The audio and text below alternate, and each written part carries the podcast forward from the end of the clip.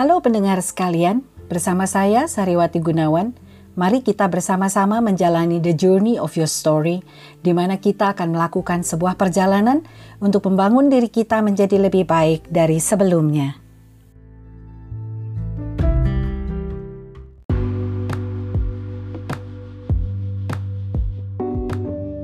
Saya percaya apa yang saya sampaikan sepanjang podcast ini bisa menjadi sesuatu yang berguna untuk setiap kita yang sedang punya kerinduan untuk membangun diri kita masing-masing. Kita bukan lagi bicara tentang orang lain, tetapi lagi bicara tentang diri sendiri. Dan saya rindu bahwa melalui podcast ini dari waktu ke waktu kita semakin menyadari ada begitu banyak hal penting yang perlu kita bangun dari dalam diri kita sendiri untuk kita bisa menyelesaikannya, memperbaikinya, membangunnya, dan membuatnya menjadi lebih bertumbuh dan berbuah-buah di dalam kehidupan kita masing-masing. Dan yang pertama kali saya ingin sampaikan itu adalah bicara tentang menemukan diri kita sendiri bisa dikatakan saya sendiri baru sekitar mungkin beberapa tahun ini saya mulai menikmati kehidupan saya sendiri. Dan saya akhirnya menemukan apa yang menjadi kesukaan saya, apa yang menjadi impian saya yang sebenarnya, dan apa yang menjadi passion saya Padahal sepanjang berpuluh-puluh tahun rasanya saya terjebak di dalam begitu banyak hal yang saya pikir itu baik buat saya. Tetapi ternyata kalau saya ingat-ingat lagi memang tetap itu adalah sebuah proses. Tetapi proses itu lebih banyak saya lakukan lebih karena saya ingin memenuhi apa yang menjadi harapan orang lain tentang saya dan saya terbiasa hidup di dalamnya sehingga saya pikir memang itulah yang saya mau. Tetapi setelah saya sendiri menjalani hari-hari ini, saya mulai menikmati dan saya mulai merasakan dan saya mulai memutuskan bahwa oh, sekarang saya mengerti, saya tahu apa yang saya inginkan, saya tahu apa yang saya rindukan dan inilah saya. Baiklah, hari ini saya ingin mengajak Anda untuk sedikit bereksplorasi dengan diri kita sendiri. Jika ada yang bertanya kepada Anda, tolong ceritakan tentang dirimu. Biasanya, apa yang kemudian akan kita ceritakan? Mungkin ini seperti tugas anak SD, ya, atau anak SMP ketika sedang dibuat, eh, disuruh membuat pelajaran mengarang, maka biasanya ada eh, judul karangan tentang diri sendiri. Kira-kira apa yang akan Anda ungkapkan di dalam tulisan Anda tersebut? Ada begitu banyak ternyata cara orang menyampaikan tentang dirinya sendiri. Ada yang lebih bercerita tentang kondisi fisiknya. Dia mungkin akan mengatakan, "Oh, tinggi badan saya sekian, warna kulit saya sawo matang misalnya, berat badan saya sekian puluh kilo, dan kemudian lingkar uh, pinggang saya sekian sentimeter dan segala macam tapi segala sesuatu itu lebih berhubungan dengan fisiknya. Tapi ada juga yang mungkin lebih menceritakan tentang pekerjaannya.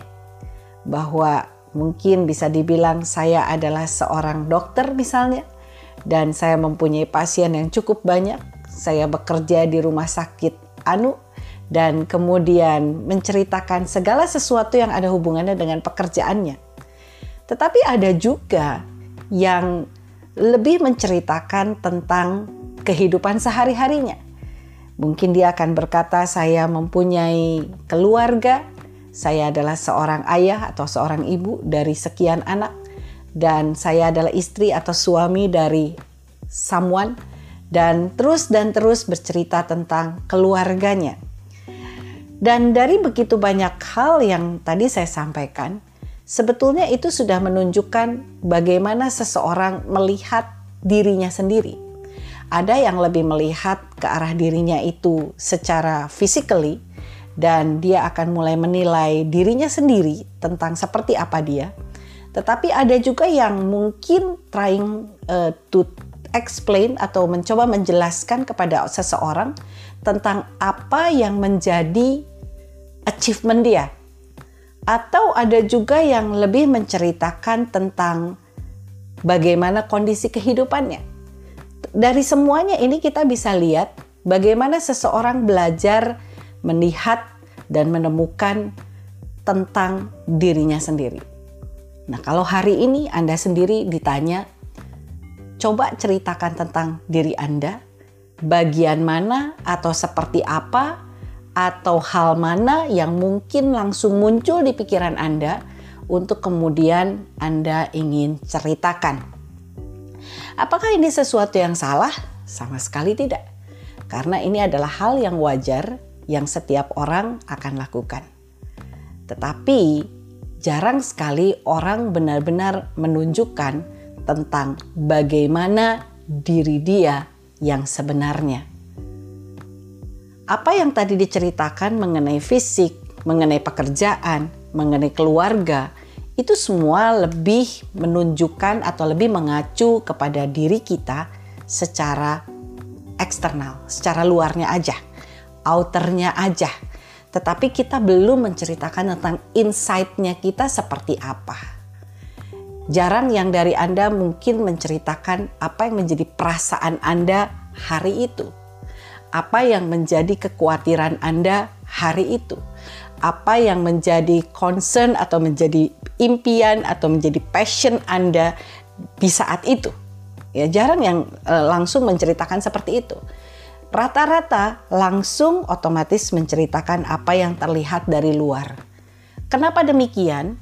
Karena kita memang berada di satu society atau di satu masyarakat yang memang terbiasa melihat segala sesuatu dari luar. Apakah itu salah? Tidak, karena memang seperti itulah masyarakat. Masyarakat tidak akan pernah tahu apa yang ada di dalam diri kita kalau kita sendiri tidak mencoba mengeluarkannya. Karena itu, mereka akan menilai dan melihat, dan kemudian melakukan satu definisi tentang diri kita dari apa yang mereka lihat, tentunya. Tetapi alangkah sayangnya kalau misalnya kita sendiri terus-menerus membiarkan hal itu terjadi dalam kehidupan kita. Artinya, kita akan selalu berusaha untuk memenuhi apa yang menjadi keinginan atau harapan seperti yang diinginkan oleh orang lain terhadap diri kita. Sementara mungkin kita sendiri belum tentu menyukai apa yang mereka harapkan dari diri kita. Ya, tetapi eh, ada masanya. Saya percaya setiap orang mempunyai satu masa di mana kemudian mereka mulai merasa kehilangan sesuatu dari dari dalam dirinya sendiri. Uh, kalau di dalam istilah psikologis mungkin dikatakan seperti kita punya tangki yang kosong.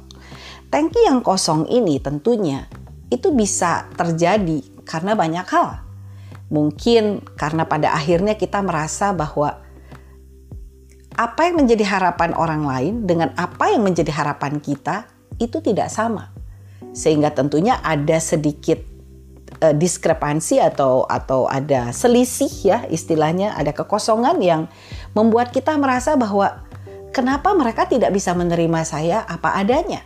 Sedangkan saya sebetulnya seperti ini, tetapi masyarakat mengharapkan sesuatu yang berbeda dari saya. Nah, tetapi hari ini saya ingin mengajak Anda semua untuk mari kita mencoba melihat diri kita sendiri untuk kita sendiri mulai belajar mengasihi diri kita sendiri dimulai dari diri saya sendiri. Saya tidak mungkin mengharapkan orang lain untuk mengasihi dan menerima diri saya sendiri diri saya ini kalau saya sendiri tidak pernah mencoba mengasihi dan menerimanya apa adanya. Tapi kalau kita belajar tentang kenapa sih kita bisa begitu struggle, istilahnya begitu uh, penuh perjuangan, butuh usaha untuk kemudian kita bisa mengerti tentang diri kita itu di dalam kehidupan kita. Ada banyak hal yang mungkin terjadi dalam kehidupan kita.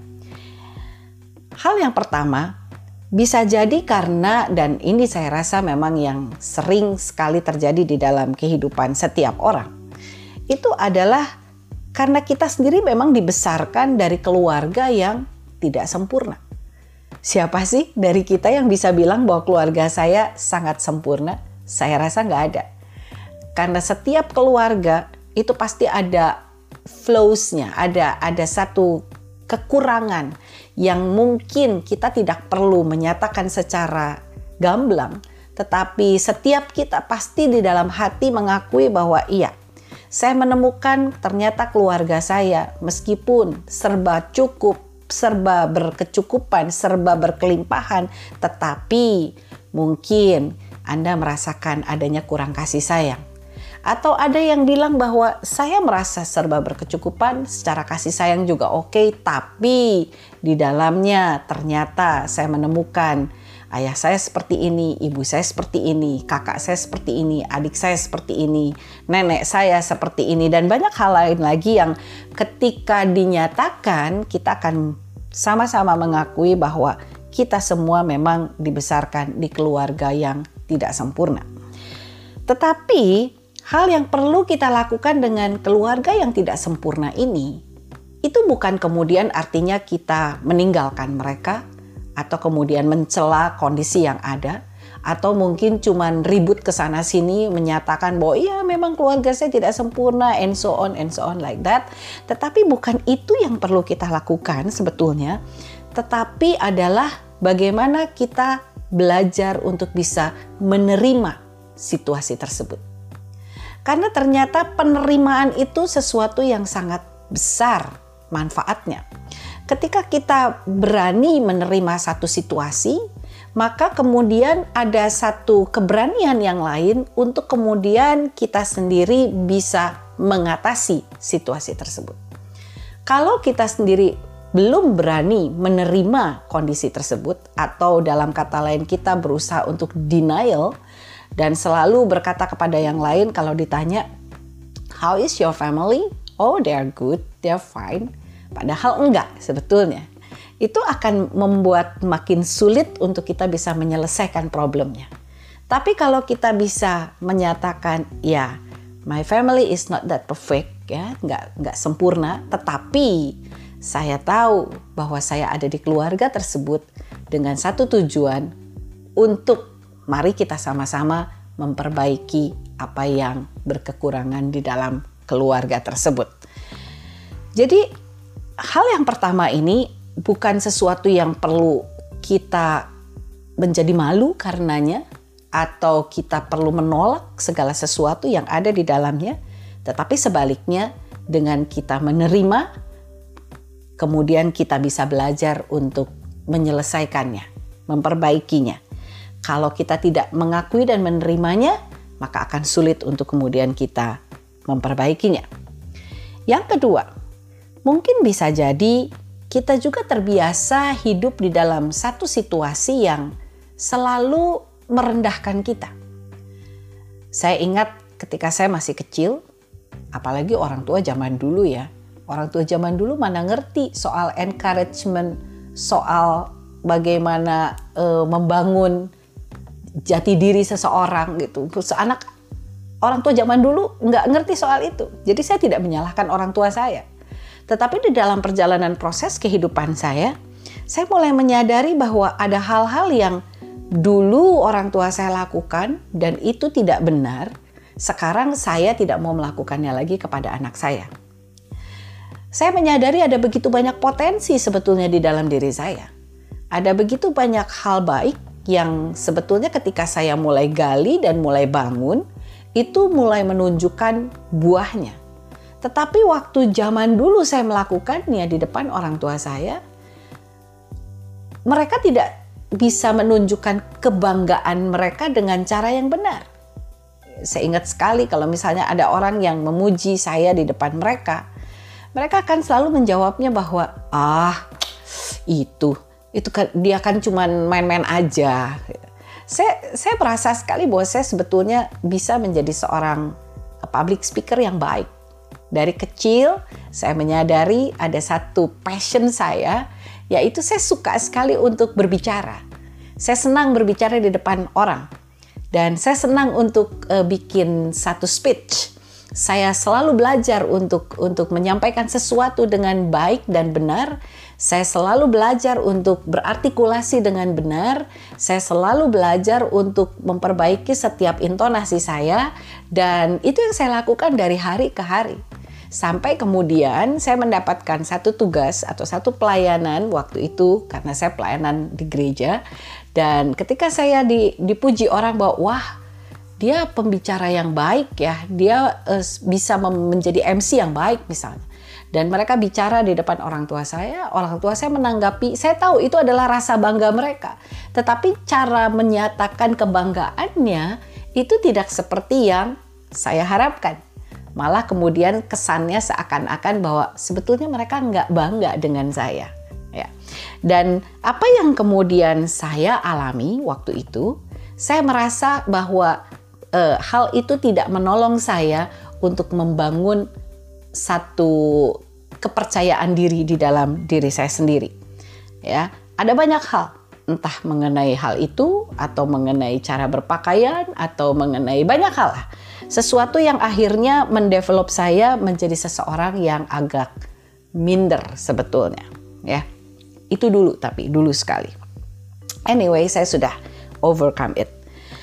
Dan mungkin juga karena saya juga terlalu banyak melihat media Anda tahu kalau di media itu selalu memberikan image yang sangat-sangat perfect ada keluarga harus keluarga yang perfect. Ada orang harus penampilannya perfect. Zaman dulu itu kita semua pasti ingat kalau sekarang mungkin sudah lebih natural ya tapi zaman dulu itu benar-benar semua iklan di media semua uh, bintang yang ada di televisi semua dibombardir oleh orang-orang yang berpenampilan luar biasa. Mereka tinggi kurus langsing, makanya ada istilah kutilang ya katanya. Kurus, tinggi, langsing, kemudian kulitnya putih, rambutnya kalau nggak hitam legam mungkin agak kepirangan sedikit, kemudian dandannya luar biasa, dan kulitnya mulus, giginya bagus, tidak berkacamata, semuanya bisa menjadi seorang gantungan pakaian yang luar biasa. Dan jujur, itu semua membuat saya lumayan minder. Karena saya kebalikan dari semua itu. Saya pendek, saya agak bulat, dan kemudian hmm, tidak ada yang ideal dari tubuh saya. Dan kalau berpakaian, meskipun saya beli pakaian yang sama yang dia pakai, kalau dipakai saya tentunya hasilnya akan berbeda. Dan itu sedikit membuat frustrasi sebetulnya pada waktu itu. Tapi dengan berjalannya waktu, akhirnya saya menemukan bahwa bukan itu yang penting. Kepercayaan diri itu muncul bukan karena penampilan saya, tetapi lebih karena apa yang ada di dalam hati. Ya puji Tuhan kalau hari-hari ini kita bisa melihat bahwa image itu mulai agak berubah. Meskipun masih tetap lebih banyak pakai yang kutilang itu, tetapi mulai sekarang udah mulai banyak juga yang pakai big size misalnya ukurannya agak uh, badannya tidak selangsing itu, tidak seideal itu. Dan bahkan banyak bintang-bintang terkenal juga kayaknya yang wajahnya pas-pasan aja. Tapi toh karena punya kepandaian yang lain mereka juga bisa menjadi seorang yang berhasil. Tapi anyway, apa yang menjadi pengaruh kita ketika kita melihat media itu tentunya membentuk diri kita menjadi seperti sesuatu anda setuju dengan saya? Saya rasa Anda mulai mengerti dan mulai menangkap apa yang saya sampaikan. Dan yang berikutnya juga, mungkin kita akan menyadari bahwa kita dikelilingi oleh banyak orang dengan keinginan macam-macam. Keinginannya bukan untuk mereka, tapi juga untuk kita. Termasuk saya sendiri, saya menyadari ketika saya merasa tidak setuju dengan seseorang, mungkin saya akan bicara dengan orang tersebut dan akan menyampaikan akan menjadi apa yang menjadi pikiran saya. Walaupun mungkin ujungnya saya bilang, hmm, tapi terserah kamu sih, kamu bisa terima atau tidak. Tapi anyway, I already uh, spilled out what I have in mind about him or about her, oke? Okay? Dan kenyataannya mungkin ada banyak orang juga melakukan hal yang sama terhadap saya.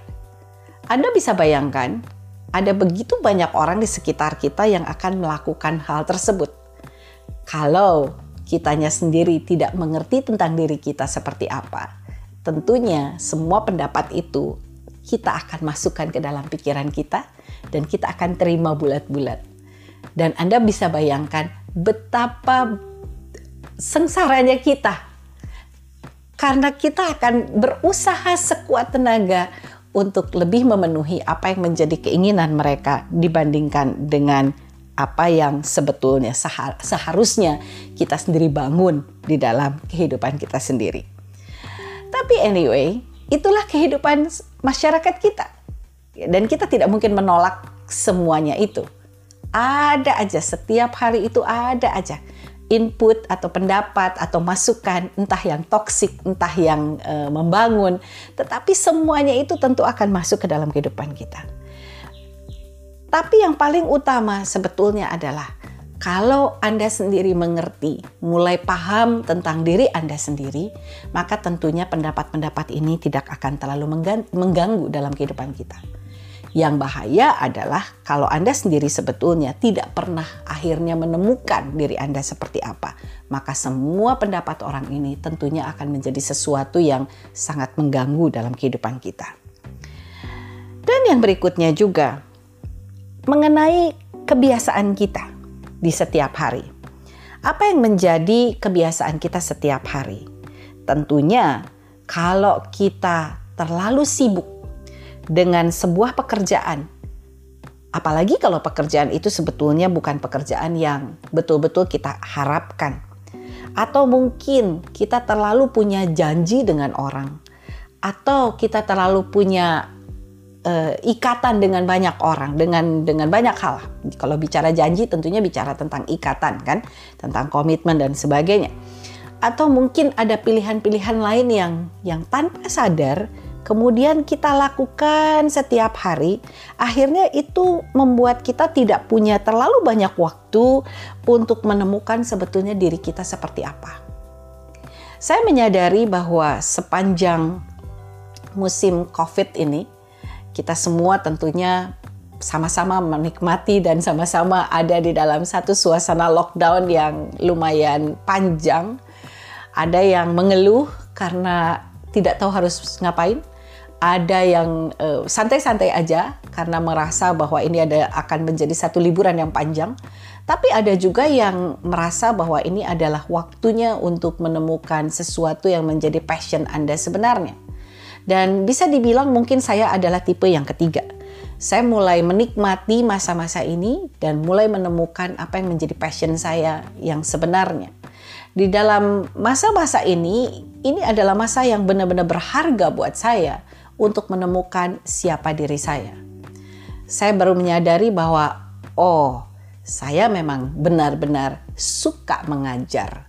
Saya suka berbicara di dalam satu uh, acara atau satu seminar mentraining orang menjadi seorang yang uh, bisa mengencourage people dan bisa memotivasi orang, bisa menceritakan tentang kebaikan Tuhan dan bisa uh, menggali banyak hal, baik tentang potensi diri kita sendiri maupun tentang banyak hal. Dan ketika akhirnya saya menemukan ini, saya mulai memutuskan dalam kehidupan saya bahwa baiklah, saya akan mendevelop sesuatu yang lebih fokus di dalam kehidupan saya, fokus terhadap sesuatu mengenai self development itu sendiri. Makanya itulah kenapa saya mulai dengan podcast ini. Dan ketika saya menyampaikan beberapa hal kepada beberapa teman dan kepada banyak teman tentunya, dan mereka juga mulai merasakan manfaatnya, membuat saya semakin termotivasi untuk melanjutkan apa yang sudah saya temukan tentang diri saya. Nah, untuk Anda sendiri, apa yang bisa Anda lakukan untuk menemukan diri Anda sendiri? Cobalah kemudian Anda mulai melihat kepada keseharian Anda. Jangan melihat kepada apa yang orang lain suruh Anda lakukan, tetapi lihat keseharian yang memang benar-benar secara pure, secara murni Anda memang ingin lakukan dan Anda rindu untuk melakukannya Karena ternyata dengan melihat apa yang benar-benar Anda suka lakukan, biasanya akan menuntun Anda kepada penemuan tentang diri Anda sendiri. Contoh, meskipun mungkin Anda akan bilang, saya suka banget nonton drama Korea. Hmm, saya juga suka nonton drama Korea. Tapi anyway, drama Korea model apa yang Anda suka nonton? Karena ternyata walaupun sama-sama nonton drama, belum tentu film yang sama itu Anda sukai dan saya sukai. Dari kemudian dari pola kesukaan yang kita temukan itu, kita akan menemukan, oh ternyata saya adalah tipe orang yang agak mellow misalnya. Kalau orang yang modelnya tipenya mellow, biasanya mungkin akan lebih cocok kalau kemudian Anda menemukan hal-hal yang eh, kegiatan-kegiatan yang ada hubungannya dengan diri Anda sendiri. Yang Anda bisa melihat keindahannya, yang Anda rasa bisa melihat kerapihannya, dan Anda bisa mulai cari uh, di YouTube mungkin vlog-vlog yang bisa menginspirasi Anda sesuatu yang bisa men-trigger apa yang menjadi kesukaan Anda yang pada akhirnya membuahkan hasil di dalam kehidupan Anda sendiri dan menuntun Anda untuk melakukan sesuatu yang bisa lebih membangun diri Anda sendiri. Kenapa harus dimulai dari situ? Karena sekali Anda menemukannya, maka itu akan menjadi satu poin yang baik untuk membangun satu self esteem di dalam diri Anda, Anda menjadi lebih confident dengan diri Anda dan start doing another thing.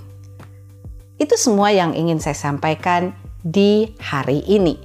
Saya harap Anda bisa mendengar dan bisa mendapatkan sesuatu dan saya harapkan apa yang saya sampaikan ini cukup sederhana, cukup mudah untuk Anda cerna sehingga ketika Anda sendiri mulai merenungkannya, mungkin Anda bisa memulai dengan step pertama yang seperti tadi saya sampaikan.